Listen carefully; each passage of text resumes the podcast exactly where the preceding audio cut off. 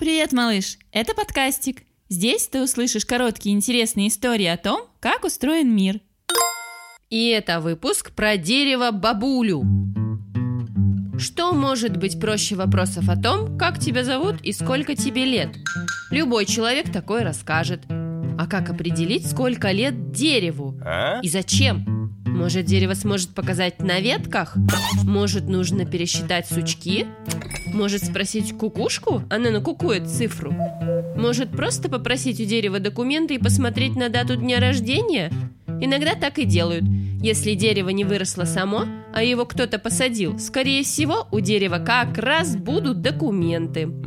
Возраст дерева определяют из любопытства – Некоторые деревья живут очень долго, и они намного старше любого, даже самого старого дедушки. Сколько дереву лет, расскажут годичные кольца. На пне, оставшемся от спиленного дерева, эти кольца хорошо видны. Они как будто нарисованы. У края ствола самое большое кольцо, в нем другое поменьше. Внутри кольцо еще меньше. И так до середины, в центре самое маленькое колечко. Нужно эти кольца просто посчитать. Сколько колец, столько и лет дереву. Угу. Как они появляются внутри ствола? Это происходит из-за смены зимы и лета. Зимой дерево спит, а летом активно живет и толстеет.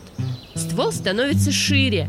Когда наступает зима, дерево перестает толстеть, и появляется темная полоска – кольцо. Но рубить дерево только для того, чтобы узнать, сколько ему лет, нельзя. И жалко. Если возраст дерева узнать уж очень нужно, в стволе просверливают маленькую дырочку до середины и вынимают кусок ствола, на котором считают кольца. Дырочку потом заклеивают специальным материалом, и дерево растет себе дальше. А в следующем выпуске ты узнаешь про ноздри на макушке. А знаешь, малыш, что бывают львы с рыбьими хвостами?